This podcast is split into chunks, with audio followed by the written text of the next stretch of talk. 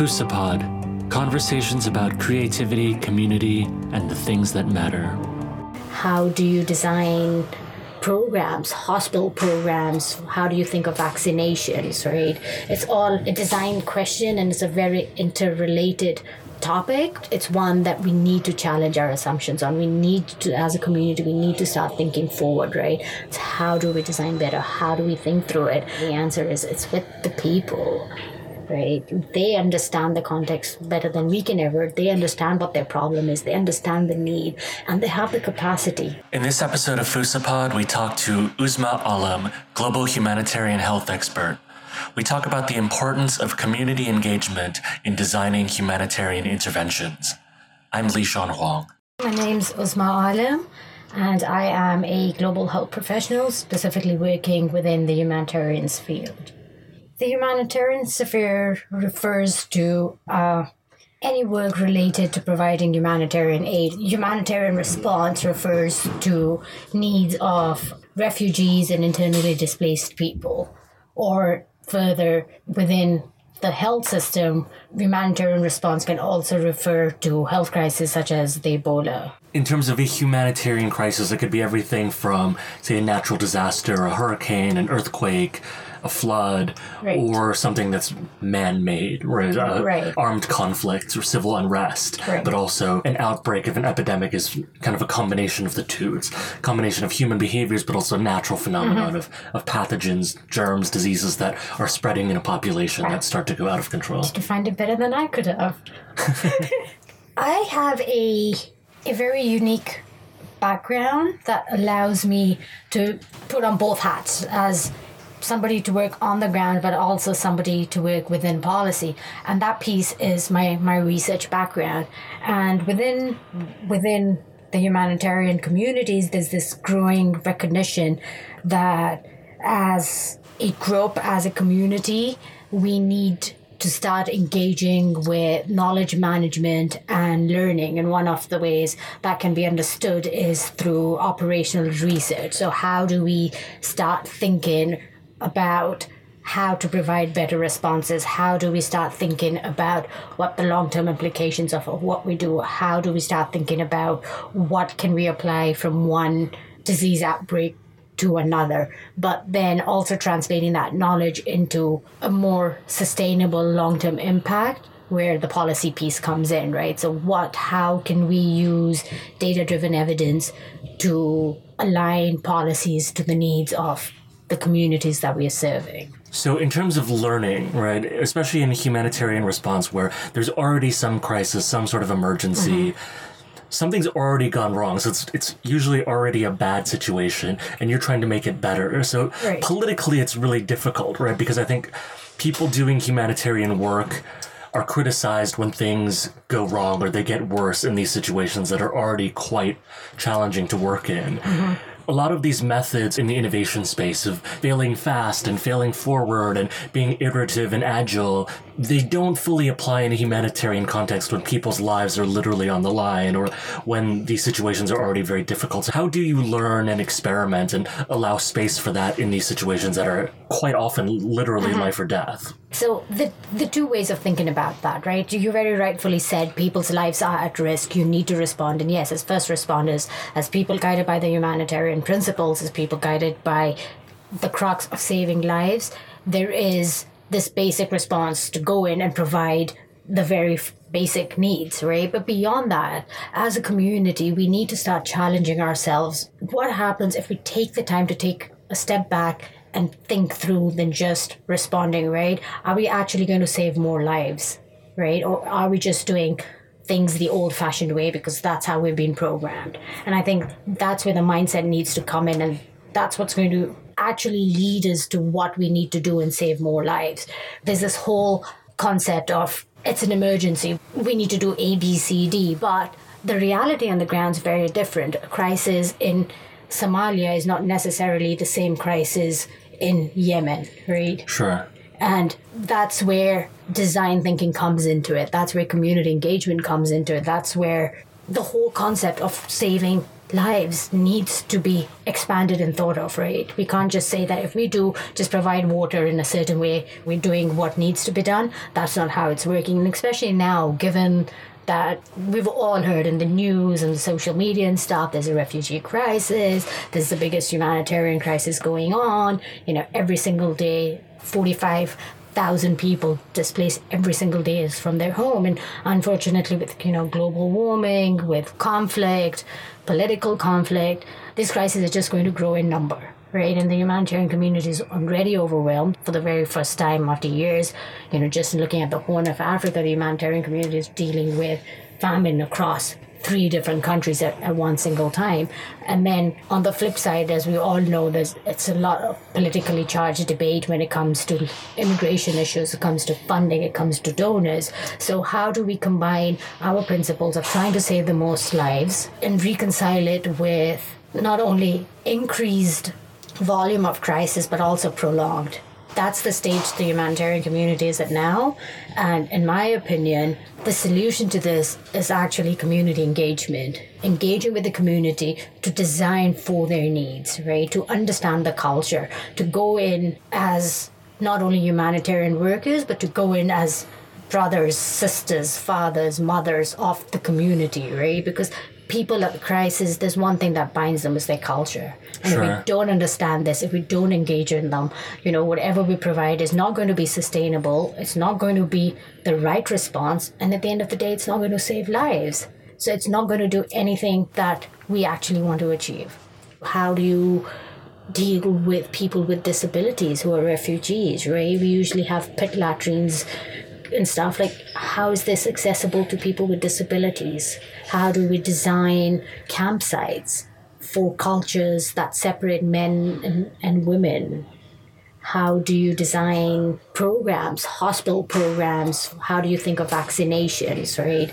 It's all a design question and it's a very interrelated topic, but it's one that we need to challenge our assumptions on. We need to, as a community, we need to start thinking forward, right?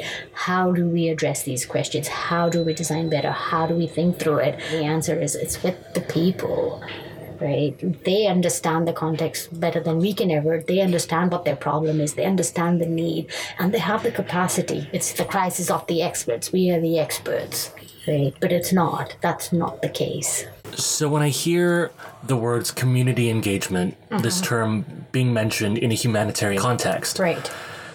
I think that these are people who are already very vulnerable. They've escaped armed conflict or they're fleeing from some epidemic or natural disaster. How do you engage them? Because it's challenging enough in a non-emergency context, whether it's, you know, knocking on doors right. or trying to talk to strangers in a neighborhood here in New York City. But mm-hmm. when people are in a refugee camp or just kind of fleeing from something, right. clearly we know that it can't be a one way unidirectional kind of thing, right? But at the mm-hmm. same time, how do we engage people who are already vulnerable? And maybe some of these examples will help. You've obviously pointed, rightfully pointed out some of the difficulty or the presumed difficulty around community engagement, right? But having said something is difficult doesn't mean it cannot be done. And more importantly, by thinking that way, we refuse making progress in what can be done, right? And I think right now, not only do we have reasons, we've talked about this, right? We've talked about the statistics, how the refugee crisis are increasing humanitarian communities are overwhelmed, the policy implications and the donor implications, and something needs to change. Something needs to change, and our thinking something needs to change of how we respond and how do we provide services better. But we're also in a time where as a community we've got a lot of innovation we've got a lot of technologies right so there's a time where we can actually take advantage of this and start thinking of how to engage communities right and like you said there are lots of difficulties but there are also lots of opportunities and it's a matter of us looking for them and another thing i think is really important to remember is longitudinally across all the conflicts and stuff very few of them, about 1%, are truly life saving emergencies in that we have to act right then and there in the moment, right? And these are usually in the context of conflict. But in cases of epidemics, in cases of floods, and cases of natural disasters, yes, it's an emergency, but we still do have time to think, right? And when we start thinking of design and community engagement, there are multiple levels to it, right? We have a lot of access to news, social media, to big data. So it doesn't mean I, as a first responder, or I, as a humanitarian aid worker, or, or as a policy person, cannot familiarize myself with that community, right? So there are tools. So there's this piece that we have already that needs to be used, right? We need to get smart of how do we think of data? How do we think of understanding the context and how do we understand the culture?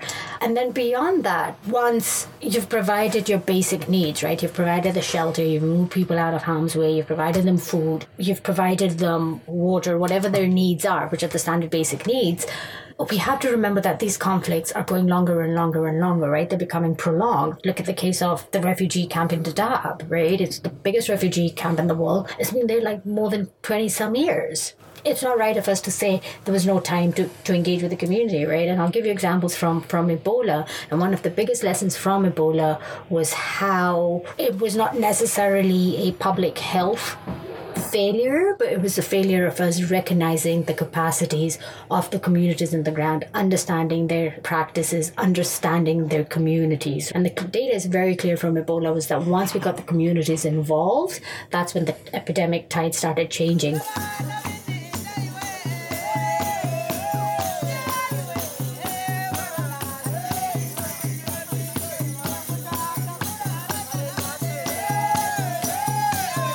The way Ebola was transmitted is transmitted is by body contact, right? Bodily contact. And one of the big moments, the highly infectious moment, is when dealing with dead bodies. And within West Africa, there was this whole practice of, you know, washing dead bodies or providing, you know, last rites, different sorts of cultural beliefs that had very intimate touch between the families and their disease, right? And one way that we as a community sought to prevent that or break that chain of transmission was to say, okay, you guys are not allowed to touch your dead bodies, you know, we're going to come take them and go bury them. And there was this huge resistance, right? Communities wouldn't call in and tell us they've lost a loved one for obvious reasons. They just didn't want to, you know. Sure, you've created a new stigma in. and taboo. Right. Or they just didn't want to not perform, be able to perform their last rites. And then we got the interfaith organizations involved, we got the interfaith communities involved, the imams and the priests and everybody got together and they actually pulled out messages from the scriptures, from the Quran and from the biblical text that they took to the communities to say, you know, this is how you deal with dead bodies, you know, bury them immediately, don't keep them about respect and stuff. And that's when people started understanding the message. So we were talking in one language, right? We were talking this public health perspective, like, oh, it's infectious and stuff. And that wasn't the issue for the people. For the people, the issue was look, if you can't prevent it, I'll give you this direct quote. I, I still remember it. And somebody just said to me in Sierra Leone while I was on the ground, like, if you can't show me how to stop getting Ebola, or if you can't cure me, why are you teaching me how to bury my dead? I've been doing it for years. I've been it for centuries it's almost this crisis of expertise, right? Of like, exactly, what are you right? even doing there as a humanitarian relief worker? Exactly, if, right? And we just oh, overwhelmed. Yeah. We didn't understand the communities. I can go on and on with the Ebola example, right? There were examples around quarantine. There were examples around transmission of saying, don't eat bushmeat. There were communities that had never eaten bushmeat and yet they had Ebola.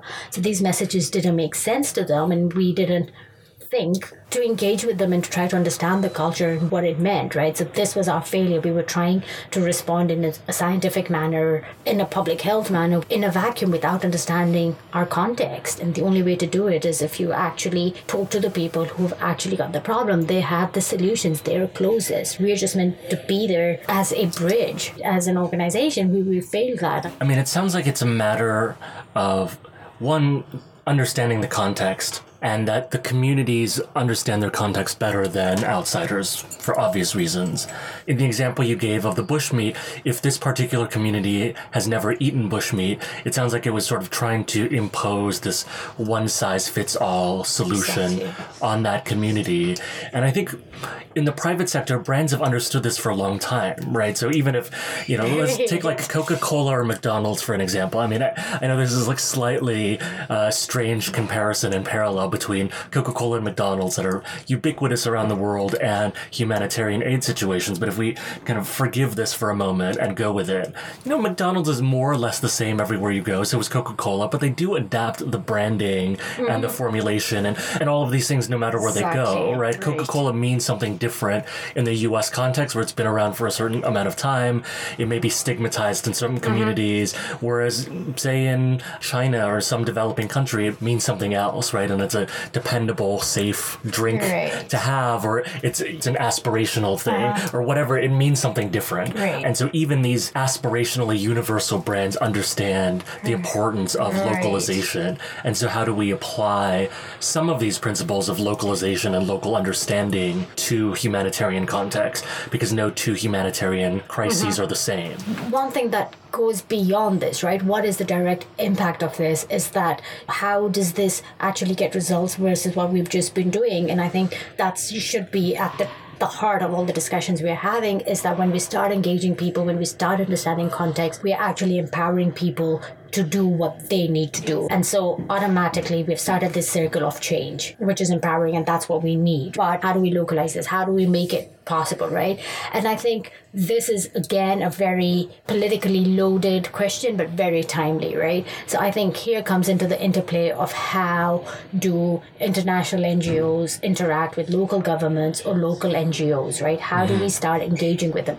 How do we exchange capacity? Everybody's got a capacity. Sure. So how do we engage with the capacities that are only on the ground, beyond other NGOs, beyond engaging with the government? So why wouldn't we engage with them? Why wouldn't we work through them as a conduit to get where we want, right? Those are the questions that need to be addressed when it comes to localization. But beyond that, it's just not NGOs. I talked to you about Ebola because it was one of the most recent, right? And Syria, Yemen's another example it's just not about NGOs. A lot of these communities have a lot of faith based organizations, right? A lot of West Africa is a Muslim community, right? How do we engage with the imams? How do we engage with the priests?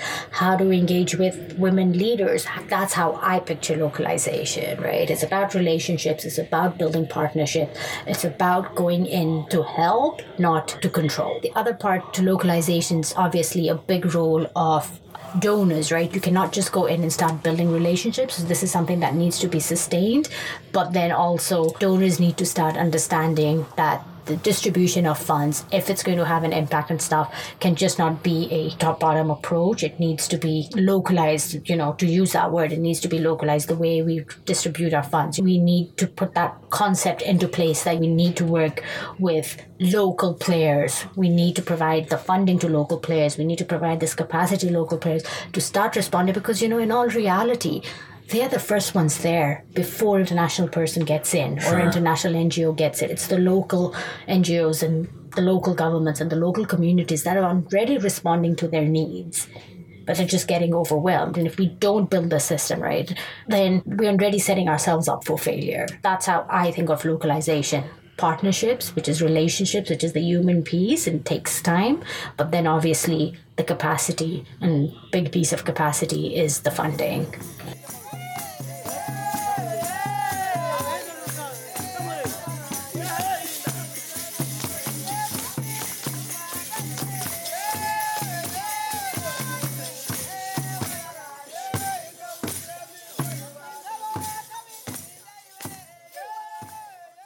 On that idea of relationships, it seems like one way to reconceptualize, to reframe that, is to think about the existing social and community infrastructures, that network of relationships mm-hmm. in a mm-hmm. given community or group, right? As as an existing asset or resource, right? Just as if you were going to be helping with infrastructure development, you'd look to see like, is there already an existing source of fresh water? Then you don't have to truck water in, mm-hmm. or if there's sources of building materials in right. terms of wood or stones that you could use, you don't have to ship in building materials. Like all of these, in terms of physical resources, we understand, but we also have to think about these social resources resources that already exist in places while we go in. And of course, we can build on them and, and shift them, but these are not, you're not starting from zero. I think my other reaction to that is also thinking about the metrics and the way that humanitarian aid is being measured, right? So, on one hand, there's almost this tyranny of what's easily measurable versus things that are maybe harder to measure but just as important. So, mm-hmm. it's probably relatively easy to measure like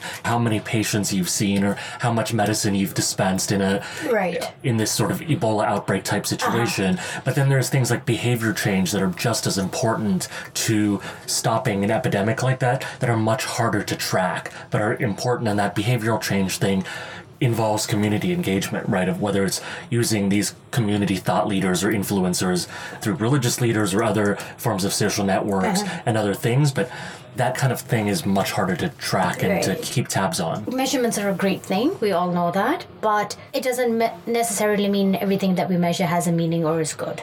Right? Mm-hmm. Especially in this context, if we don't have good baselines, if we haven't thought of needs, if we haven't thought of capacities and stuff, right? So it raises the question what are we truly measuring and why? And you've already pointed to that, that it might just be an artifact of how funding works, unfortunately, right? Right.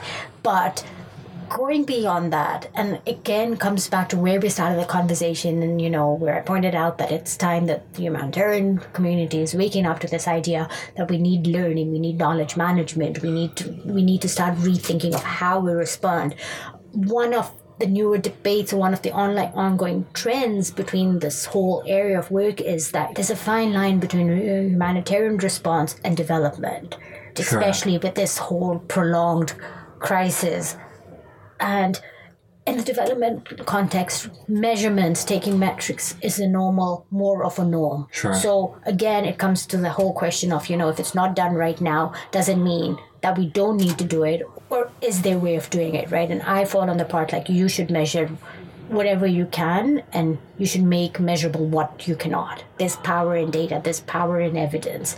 Especially again, if we want to st- start thinking about what we had started earlier with the conversation was how do we start changing policies? How do we start having long-term impact? How do we start having influence? So I'm at that point like, yes, okay, you know, donors need us to measure some certain stuff, but we need to question, is this the right stuff? And how do we use these measurements? And on the tools of measurement, I think with technological advances, there's also, in some ways, a faster feedback loop and figuring out the right way to deploy them, whether it's through mobile devices or Internet of Things or mm-hmm. even social media, right? That people in these humanitarian crises often still have cell phones and Right. these cell phones still work. So can they be creating their own data or inputting their own data as a form of feedback? Or mm-hmm. can humanitarian workers be collecting data through mobile devices? And all of these things, I think, shorten the feedback loops in ways that help us learn, right? But it's still this challenge of what kind of data should be collected and what kind of data is actually helpful in these situations. Right. For for sure. No no doubt that technology and innovation is going to be, play a big role, but I think we need to take caution here and understand that some of this information that we collect there would be ethical implications and we could be putting the very communities we have there to protect at risk Sure. and i think that's my that's something that makes the use of innovation something that can just not be instantly deployed right? And there are lots of cases where we can think of how somebody's data can be negatively impact their actually saving their lives which is at the crux of the humanitarian principle basically saving lives. I think it's a dual-edged sword but mm-hmm. something that needs to be thought of and obviously the community is engaging in it. I know there are lots of discussions going on and i know academics and different organizations at the forefront of thinking of this like what does humanitarian data mean? How do you collect humanitarian data ethically? How do you protect this data you know? And then also there's this whole concept obviously a lot of our populations are migratory right? How do you share this data with them so Sure. these are all very important questions Yeah, and with this new innovation comes this new responsibility, right? Then the, Right. the data security becomes this new competency right. that's necessary in humanitarian response if we're going to be collecting all of this data through Right, and also who does means. yeah exactly, and who does that data belong to, right? If a government comes out and asks us for the records of how many people of an ethnic background we've treated, we know that these people are already at risk of persecution, right? Then what is our responsibility? Is this data worth collecting? Do we need it? Right. It's sometimes safer to not ask that question, Yes. right? The question you started asking, right? What does humanitarian mean and what does it define? I think it's everybody's duty and responsibility. It's just not people working directly in the field, it's everybody, you know, design thinkers, data collectors, innovators, entrepreneurs, people engaged in civic engagement, our policies, right? Politics, just us being human beings to engage with our governments who actually form policies that influence somebody's lives across, or our social responsibility as somebody who understands something to stand up for the people who are most vulnerable and in need. So I'd really, if there's one message I'd like to put out there, is I'd really appreciate people empowering themselves with the knowledge, with understanding what does it mean to be a refugee, what does it mean to, to respond, what does a humanitarian response work, and how to engage with that. It's not like I said, it's just not the job of international NGOs. I think it's the job of every human being as a human being, knowing that there's somebody suffering at some point in the world. There's a life to be saved, and you can empower that. You can make touch a life. You can change that one life, and it counts. Thank you so much. Thank you.